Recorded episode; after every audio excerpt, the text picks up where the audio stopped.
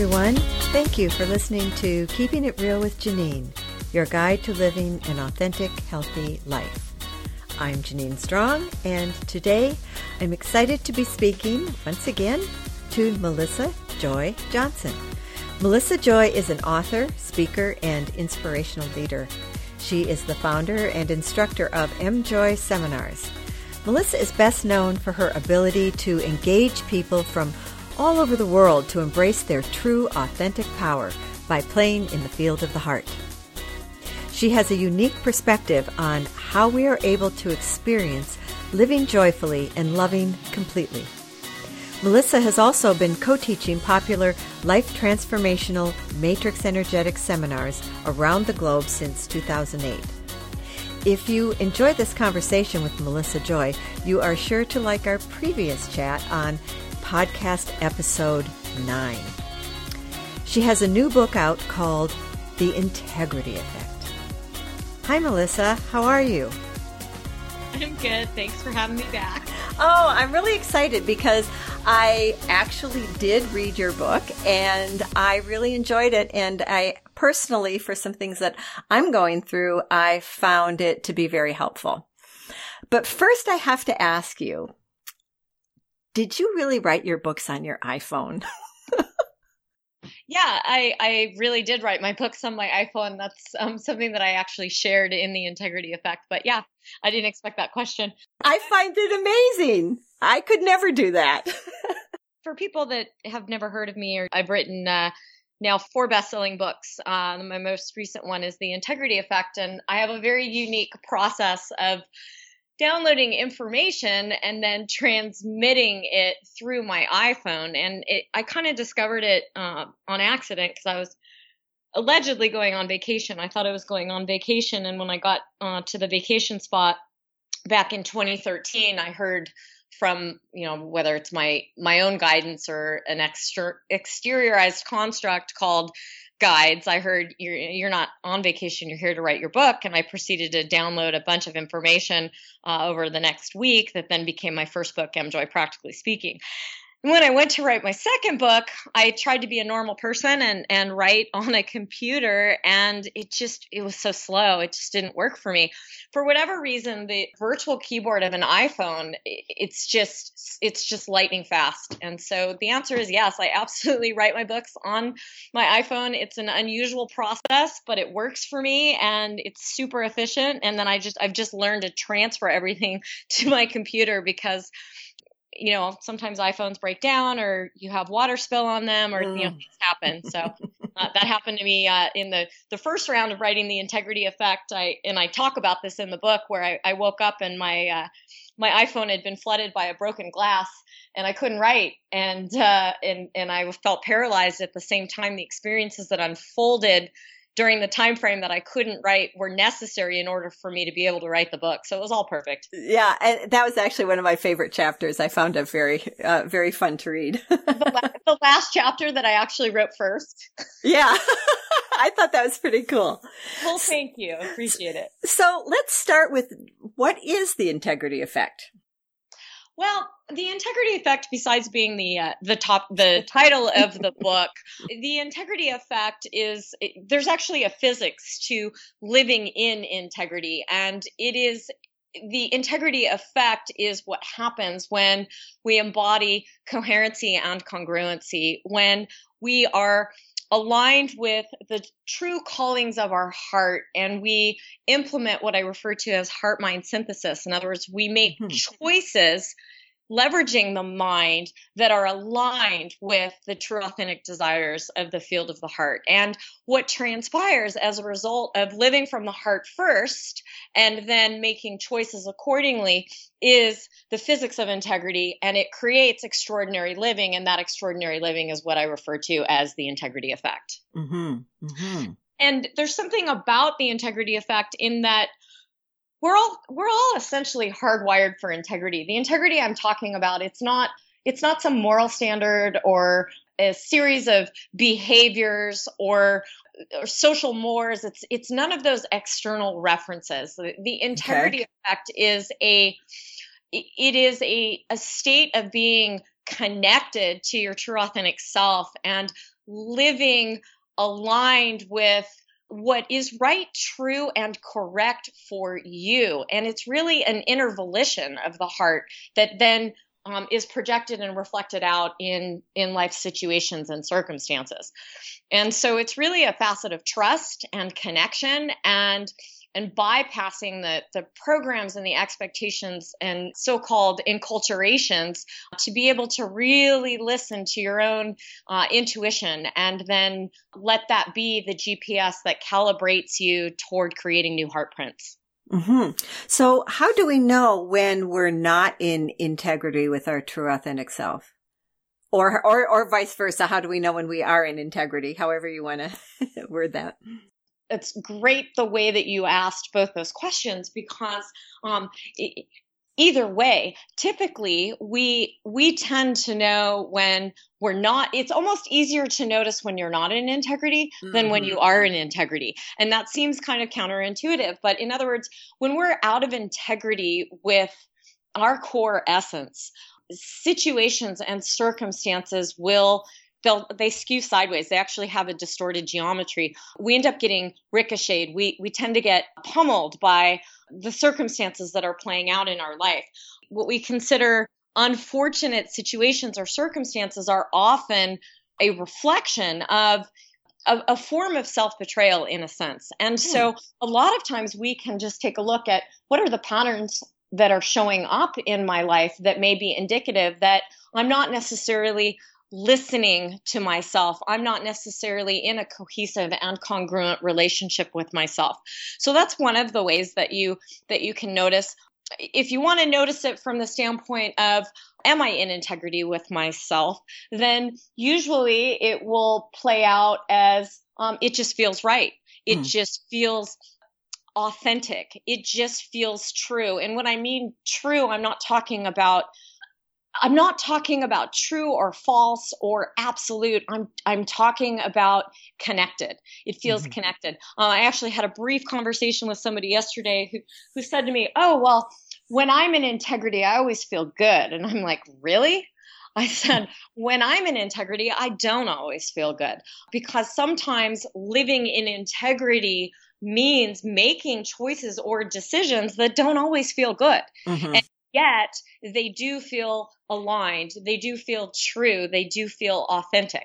Does that make sense to you? Absolutely. Absolutely. It doesn't. So it's not necessarily that being integrity means I feel good if I'm being authentic, because sometimes perhaps you may need to break off a relationship because it's toxic for you, and that doesn't feel good, but it would feel being in integrity. Yeah. So it's funny. I was just going to bring that up because a lot of times when you live in integrity, you know, your resonance changes and the people in the placeholders in your life, there's no longer the same type of resonance. You can't necessarily stay in relation to them. And yet there's this knowingness, all right, I need to end this dysfunctional relationship. It doesn't always feel good. However, it does feel necessary. It feels authentic. It feels real. And so, you know, I sort of got on this person's case yesterday because, from a loving place, because I just said, you know, you have an idea around integrity, but that idea around integrity is actually going to create an inherent limitation, because if you think you always have to feel good in order to be in integrity, you will actually end up betraying yourself in the name of feeling good. Interesting. Cool. Thank you. That was a good explanation. So you just mentioned, placeholders, and that was something I was going to ask you about, because that seems to be an important concept in the book. And honestly, it took me a while to really grasp the concept, to wrap my mind around really what placeholders are. And then you talk about placeholders becoming grace holders. So perhaps you could elucidate that whole concept a little bit. Yeah. And first of all, what I will share is that the concept of placeholders is it's core and fundamental to the MJoy teachings. And it's something that I teach in the live experiential weekend seminars. And, you know, attempting to distill the embodiment of the teachings from a live framework into paperback edition is sometimes challenging, and yet I managed to do a pretty good job at it. But the concept of placeholders, the easiest way that I can explain it is that a placeholder it's anything that you are in relation to, because everything is you in relation to absolutely everything. And so that sounds really abstract. So let me bring it down to a little bit more specific. A placeholder is any pattern of information. It can be a problem. It can be a condition. It can be a disease. It can be a relationship. Those can all be one and the same, actually. It can also be a true authentic desire or a possibility or probability that's not actualized. It's not necessarily always something negative or always something positive. A placeholder is simply something that you're in resonance with that is there to reflect back some aspect of self-love or not loving self that you've not yet recognized. And the term placeholder, it has a couple different origins. I originally pulled it from mathematics because I'm a big, strong advocate of physics. The physics of integrity is what I teach relative to self-love, and self-love is the whole equation. When you get that, then everything sort of aligns accordingly. And in mathematics, a placeholder is an unknown variable in relation to a whole equation. So simply stated, x plus 3 equals 5. Okay. X is the placeholder in relation to the whole equation. Now we've all learned basic mathematics. We can do subtraction and figure out that the placeholder, the value of placeholder in that equation is 2. Okay? But it only holds value in relation to the whole equation, or the number 0 is a placeholder that is often used in mathematics. 0 itself has no value, but as a placeholder in relation to all of the other numbers, 0.005 has a different value than, say, 0.00005. So those placeholders describe in relation to. In other words, the placeholder itself has no value other than the value it holds in relation to the other numbers in the equation. Placeholders in our experience of reality are the same way. We actually live in a holographic universe made of the universe is math. And when you get this at a very practical level, the opportunity becomes, how do you want to interact with your placeholders? The big value is that when a problem or a condition or a disease is not related to as a problem, condition, or disease, it becomes a placeholder. It becomes simply a pattern. Well, then we have leverage or wiggle room to interact with that placeholder in a different way from a holo framework of completion. And so in a very simple way, through the course of the live seminars, I teach people how to interact with placeholders and how to leverage those placeholders so that they no longer hold the same place in our experience of reality. And when our placeholders transform into grace holders, then we literally are free. We're no longer shackled by that pattern in the same way. It's no longer an addiction to a distraction. It simply becomes an opportunity that we can leverage as a springboard into our own magnificence. Thank you. That was a very, very good description. And I think I finally got it. I was getting it, but I feel like now I really understand it. And it feels like it's something that's really could be very important to understand and use. Well, I mean, I can speak personally. I can speak for probably now thousands of students around the world. Is that the concept of placeholders can be a holofractal game changer, because when you're engaging with anything that you're in relation to as a placeholder, it takes away the charge. It takes away the judgment. It takes away the shame and the blame. It takes away all of the holographic references that keep us shackled to a state of no change. And it really becomes an opportunity for liberation. And it doesn't mean that you walk around, carelessly as an automaton and you're like, oh, I'm not going to grieve the loss of my best friend because she was just a placeholder. And oh, I'm not really depressed. It's just a placeholder. But being able to engage with the experiences that we are having as placeholders that can reflect back to ourselves something that we've not yet recognized makes the universe a very curious and delightful place to live in. Mm-hmm. Well, I can definitely see personally just how beneficial using outside references or situations or people as viewing them as placeholders can separate you out from all the emotional garbage that goes along with something that's a situation that's an irritant or that's difficult or challenging. Well, yes. And also what occurs is rather than sort of separating yourself out, what ends up happening is you begin to integrate with aspects of yourself. And so rather than creating a sense of separation that then gets perpetuated through a problem, there's a connection that occurs. And then that so-called problem that you thought you needed to separate out from, you no longer relate to it in the same way. Mm-hmm.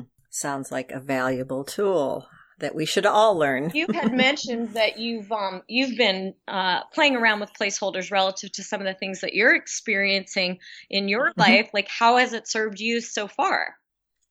Well, what I've been finding is that actually, interesting that you should ask that question. My mind goes a mile a minute and it's always churning. And I have not been able to let go of frustrated, kind of angry feelings.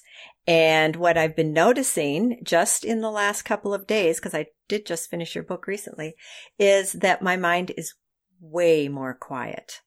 I'm not churning these thoughts that are just bringing me down and depressing me, and they're not doing anything to be helpful. It's just a vicious cycle going over and over. And I noticed in the last couple of days that my mind is pretty quiet, which is really nice. That's awesome. I mean, really nice. Yeah. I mean, a lot of times we don't even realize how we're continually ruminating. There's so much noise and conversation going on, within ourselves that we can't even really even hear ourselves think. We're just running these programs over and over again.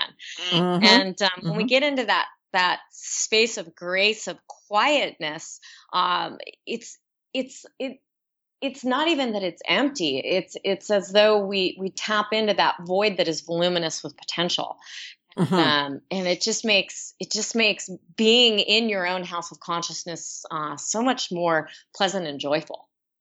Absolutely. I'll give you an example. The other day I woke up and my mind was calm and, you know, I was just feeling a nice calmness, not thinking about anything. And then all of a sudden I started in with how upset I was about this situation. And I'm like, geez, I can't believe I'm doing this. And then I realized just in the last couple of mornings when I awakened that I was able to wake up and I wasn't getting hooked by those negative thoughts and feelings, that I was just staying calm. And I even thought about the person and some, you know, 2 or 3 things that were bothering me. And there was like nothing there. It was just neutral. That is beautiful. It was awesome. I like to say what hooks us has us. And it's so true. And we don't even realize what we're hooked into. We just think that's simply the way things are, or life has to be this way. And then, you know, once you start becoming aware of unhooking yourself, and once you've had a taste of that freedom, you never forget it. It becomes a permanent placeholder that is always available. It really is a freedom. I think that's the best word to use for that. It's an incredible just sense of not being hooked. It's like that fish hook is taken out, and there's this sense of freedom. Well, and often what happens, and I love to watch the physics of this, and this is something that I teach in the live seminar, what happens when we get hooked is we actually leave our bodies. We actually move out and we start spiraling in that vortex of whatever pattern it is that we're engaging in or ruminating with. And when we do that, we've actually lost access to true authentic power. We've abandoned our house of consciousness. we've moved out of our own inner dominion. And then, well, that just brings forth, you know, a whole bunch of hitchhikers, so to speak. And we wonder why we can't change things. The greatest access to change is through the field of the heart. And when we leave our house of consciousness and we're hooked into something, in effect, in many cases, we've left our heart. So I play around a lot in all my books, and particularly in the live seminars, with making the distinctions between being in your heart, being in your problems, being in your heart, engaging with placeholders, and then integrating the placeholders with the field of the heart. And in that whole process, many, many longstanding patterns and grids evolve and dissolve into something very different very quickly. Mm-hmm. Yeah, I do find that when I remember, which isn't as often as I would like, but when I remember to drop down into my heart and look out side of me from there instead of from my mind, that things really do take on a different hue. I'm not sure what it is, but it gives a way to see things from a different perspective, a more holistic perspective. Yeah, you know, it's funny that I liked your use of the term hue, as you were appearing to struggle to find the words, but you knew exactly right. What you were saying. The way I look at it is whenever we're coming from our mind with all our perceptual filters and our programming and our conditioning, we're looking at the world through blurry goggles. And then when we drop into the heart, it's like all of a sudden off with the blurry goggles, and we begin to see more clearly, more coherently. We see the whole picture. We see the whole hologram, so to speak. And things do, in fact, take on a different hue. They actually take on all the hues and all the colors of this diverse tapestry of a magical universe that we live in. And it's often hard to put words around it, but what we're doing is we're returning to our natural state, and we're returning to a sense of wholeness and completion, and we're bypassing the segregation of the mind. Yeah, I would agree. And I find that it makes it easier. It's almost like just naturally when you drop down into your heart, it releases any ideas of judgment. It makes it easier to kind of put yourself in the other person's shoes and see out of their eyes. Absolutely. One of the beautiful things about heart-centered awareness is that it's this all-inclusive, integrative space that includes all perspectives, and it, at the same time, is devoid of perspective. And so it's very easy to occupy multiple perspectives simultaneously when we're in the field of the heart. It's kind of like when we're in the mind, we can access only one angle of awareness. That's what we call our perspective. And the field of the heart includes that perspective, but it also expands into including all perspectives. And, you know, really that's where compassion is birthed from. It's the ability to occupy multiple perspectives simultaneously. A great definition. Thank you. I like that. So I'd like to move to addictions, because I found that chapter in your book to be fascinating, how you talk about addictions as distractions. Because we're, you know, most likely, I think everybody's addicted to something. It may not be something quote unquote negative. It may be something useful, but we all have our addictions. How are addictions distractions? In the chapter entitled Addictions as Distractions, I open it by claiming we're all addicts. I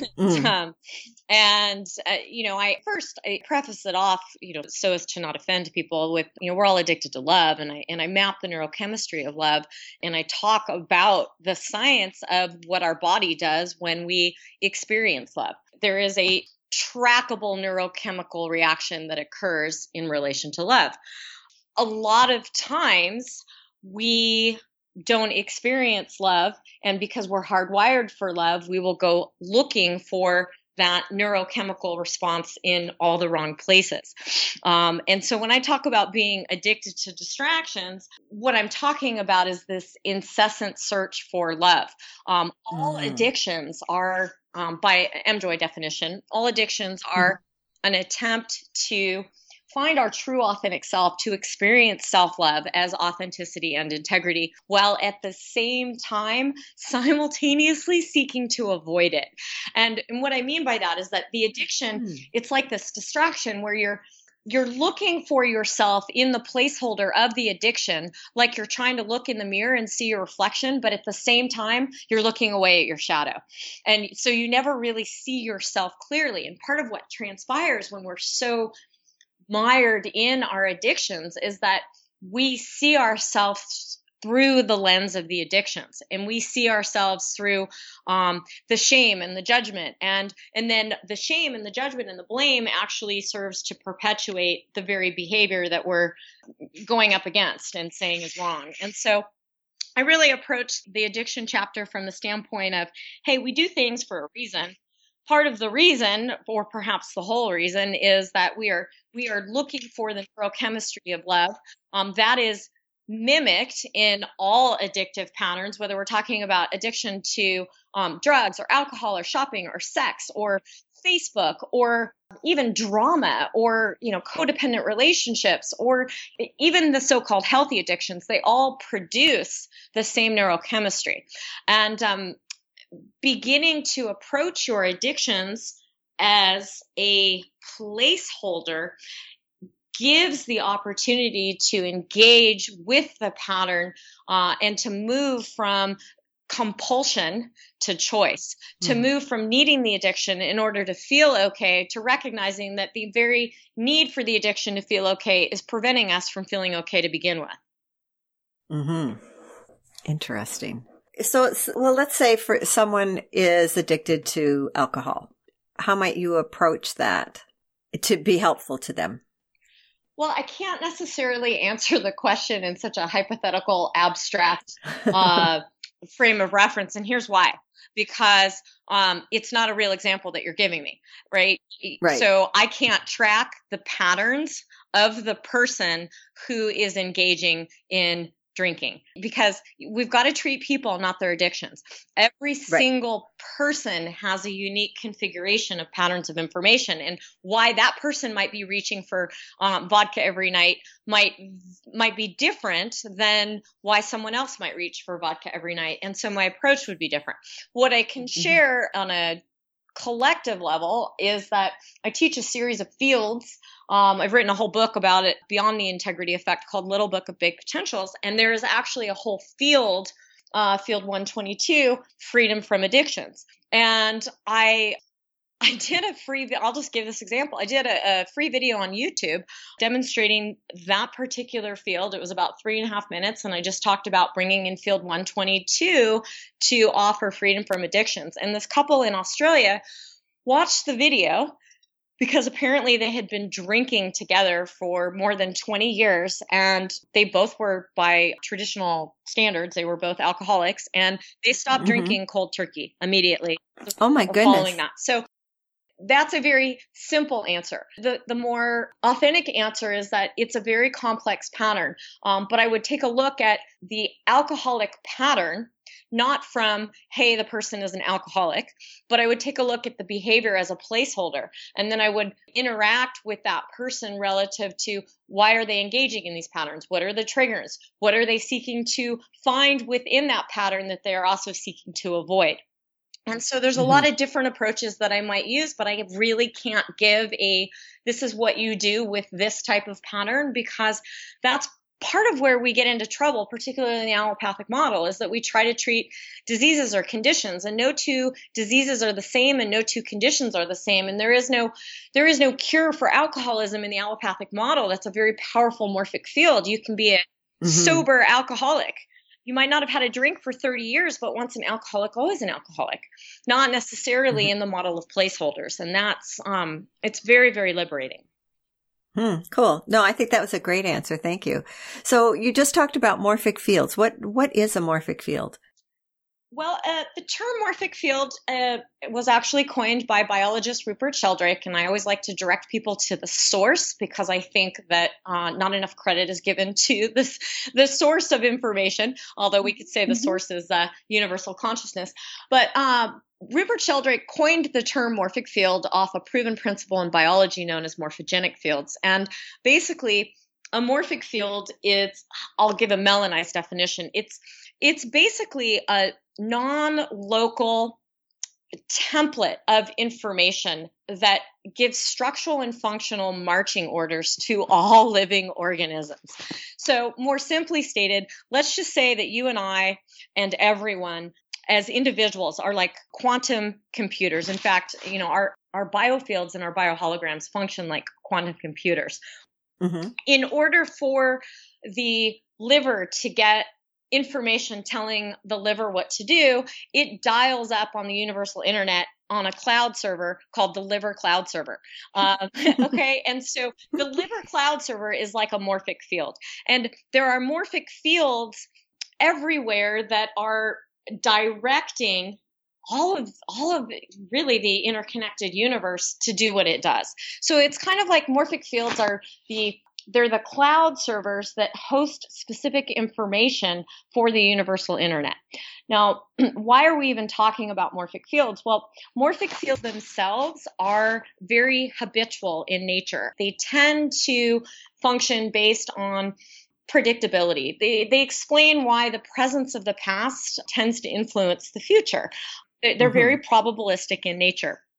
And understanding morphic resonance relative to your own experience of reality is incredibly empowering, because morphic fields are like grids. So if you want to change your experience of your life, if you want to change your patterns, it is very, very useful to take a look at the morphic fields that you're in resonance with. What are the cloud servers that you're knowingly or unknowingly connected to that are creating and perpetuating your experiences? What Sheldrake has done with his research of morphic fields, parlaying off of biology, is he said it's more than a biological organizing principle of the universe. There are social morphic fields and economic morphic fields and religious morphic fields and familial morphic fields and cultural morphic fields. And they have a very pervasive influence on our experience. One of the things that I teach about so consistently, no matter whether it's a live seminar or in any of my books, is how to become aware of the morphic fields that are playing out in your reality. For example, I just referenced the morphic field of alcoholism, and how in the allopathic model, there's specific information in that field that says, you know, once an alcoholic, always an alcoholic. Well, when you're in that particular morphic field, reality will conform accordingly.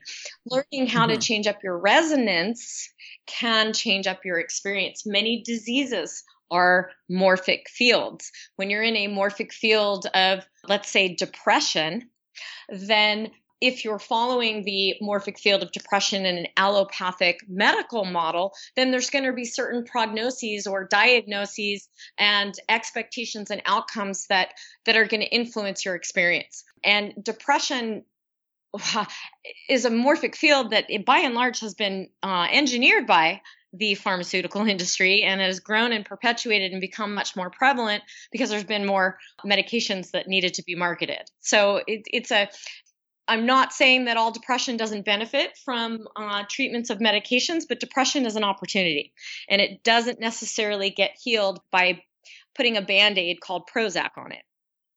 Mm-hmm. And I think it happens all too often. It's so easy just for a doctor in his 15-minute time with you to just write a script for an antidepressant. Well, yeah, because, you know, following his 15-minute time with you before the next 15-minute session that's limited by the HMO that's paying for the visit, there's a 3-minute visit from a pharmaceutical rep that's getting, you know, paid to deliver a message that says, hey, you know, give your patients their life back, you know, prescribe Prozac, Zoloft, or Effexor. There's a lot of pervasive morphic field influences that are playing out, influencing the behavior. That's probably a whole nother conversation that we could have. I do talk about my experience having spent more than a decade in the pharmaceutical industry, and how many of the common diseases that are now treated were actually made common through pharmaceutical marketing. Mm-hmm. Interesting. So that lots more drugs can be sold, really. Well, at the end of the day, yeah, it does boil down to money in that particular morphic field. So what might you say to someone who is going through some depression and they're considering maybe taking an antidepressant because they don't really know what else to do and they want to feel better? Well, first of all, I would say that there's nothing wrong inherently with taking an antidepressant. The last thing you want to do is shame someone for exploring options. And I literally just got off of a session with someone who has been going through a really hard time and is deliberating about taking an antidepressant and thought that it would be a shameful thing to do because she has a naturopathic background. Mm-hmm. Antidepressants are placeholders. What I will say is that as a placeholder within that depressive experience, which is simply the depression is a gap between who you truly are and how you've conditioned your life to be. And it's an awareness of that gap that creates the depression. So begin to look at it as an opportunity. You may need to take an antidepressant to support you in moving out of the perception of being stuck. Sometimes just making a decision can actually catalyze you into a different resonance. Mm-hmm. However, it's not so much whether you take the antidepressant that is an issue. It's the consciousness behind taking the antidepressant. If you're going to take it simply because you want whatever's going on for you to go away, then you're going to miss the opportunity. And in many cases, antidepressants won't work when that's the mindset behind it. However, if you say, all right, I'm going to allow myself to be in receivership of some help and support, and at the same time, I'm going to explore with curiosity and non-judgment why this experience is playing out for me, why I feel so, quote, depressed, then it can create a completely different configuration. And really, maybe you're not even really depressed. I think I talk about this in the book. Maybe you're eating Cheetos for breakfast. Blood sugar is off. Like what gets diagnosed as depression might be, no, you're working in a windowless office from 8 to 5 and you're breathing recycled air. So there may be other variables at play. Maybe you think you are depressed and the depression is a placeholder, but it's there as a cue to signal something that you've not yet recognized. And that's where it can become a huge opportunity. Right. I like the way you express that because I know depression can also be a symptom of low thyroid. It can be a symptom of the gut microbiome imbalance and inflammation. There are a lot of reasons for depression. Indeed. And at the same time, a lot of times the physical body is the last one to get the memo. And so it might be as simple as you flip and hate your job. Mm-hmm. That might be difficult for you to come into acceptance of, or maybe you hate your job, but you've justified that you have to keep it because you think you're too old in order to create another career. So there's, again, it's not always biological. It's not always mental. It's not always emotional. It is always individual. And so if you treat the individual rather than trying to provide a one-stop solution called prescription XYZ, then therein is where depression as a placeholder can transform into a grace holder. Okay. So maybe this would be a good spot to talk about the upcoming webinar that you have on depression.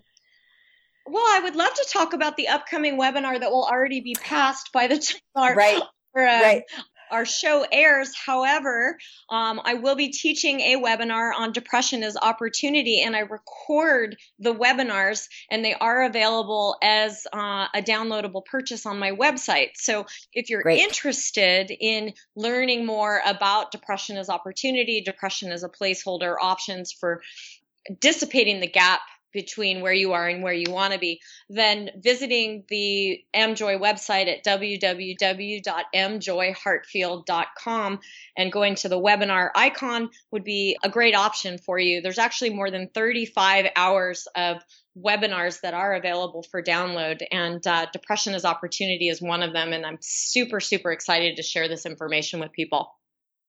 I am too. I'm actually planning on listening to it, and I'm really glad. I was going to ask you about that if you're recording them so that people can listen to them later. So that's great. So people will still be able to listen to it, even though it's coming up before this will actually go online. There's no time. So yes, I thoroughly enjoyed teaching that webinar that we all attended. Oh, that's one of the best ones I ever did. Well, you're setting that up well, aren't you? It's sold out. That's great. Okay, there was something I'm not quite sure I completely understand how you use the word completion. In terms of how I use it in the integrity effect, in terms of what do I mean? Yes. Well, so each and every one of us are already fundamentally whole and fundamentally complete. Part of our big challenge in life is getting that, is recognizing that we already are what we wish to become, that within us, we contain all of the ingredients necessary in order to create extraordinary lives. We are already complete. Most of our life journeys are spent searching for completion.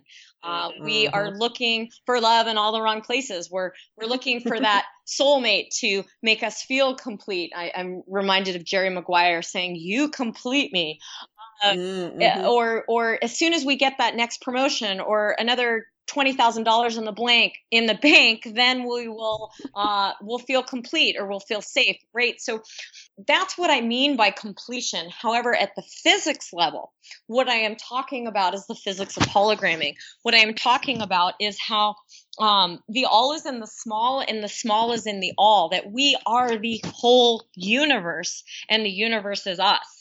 And the physics of completion is the physics of the integrity effect. It is the physics of heart-centered awareness. And it is a consciousness of completion. And when you begin to holoframe your reality from the framework of completion, well, then completion begins to be projected and reflected out in all our situations and circumstances. And so there's actually a physics to it. It's the difference between looking to your career or to your relationship or to any placeholder in order to be satisfied, in order to find your happiness, in order to experience joy, and recognizing that joy and happiness and satisfaction is all inherent and innate to all of us. It's within us, and then allowing that to project and reflect out accordingly. So it's approaching reality from the holo framework of completion, where we already are what we wish to become. What might you say to someone who feels stuck in their life? How might you be able to help them move forward with just, a few ideas? Well, let's just pretend, because I can't just go hypothetical. I actually track into a person. So let's just pretend it's you. And, and so the first thing that I would say is that you're never stuck. Ever. You might absolutely perceive yourself to be stuck. But even in that perceived stuckness, there's a tremendous opportunity. And so I would say, first of all, give yourself permission to have whatever experience that you're having. One of the things that tends to drive us into addictions to distractions is we try to shunt away from whatever experience we're having.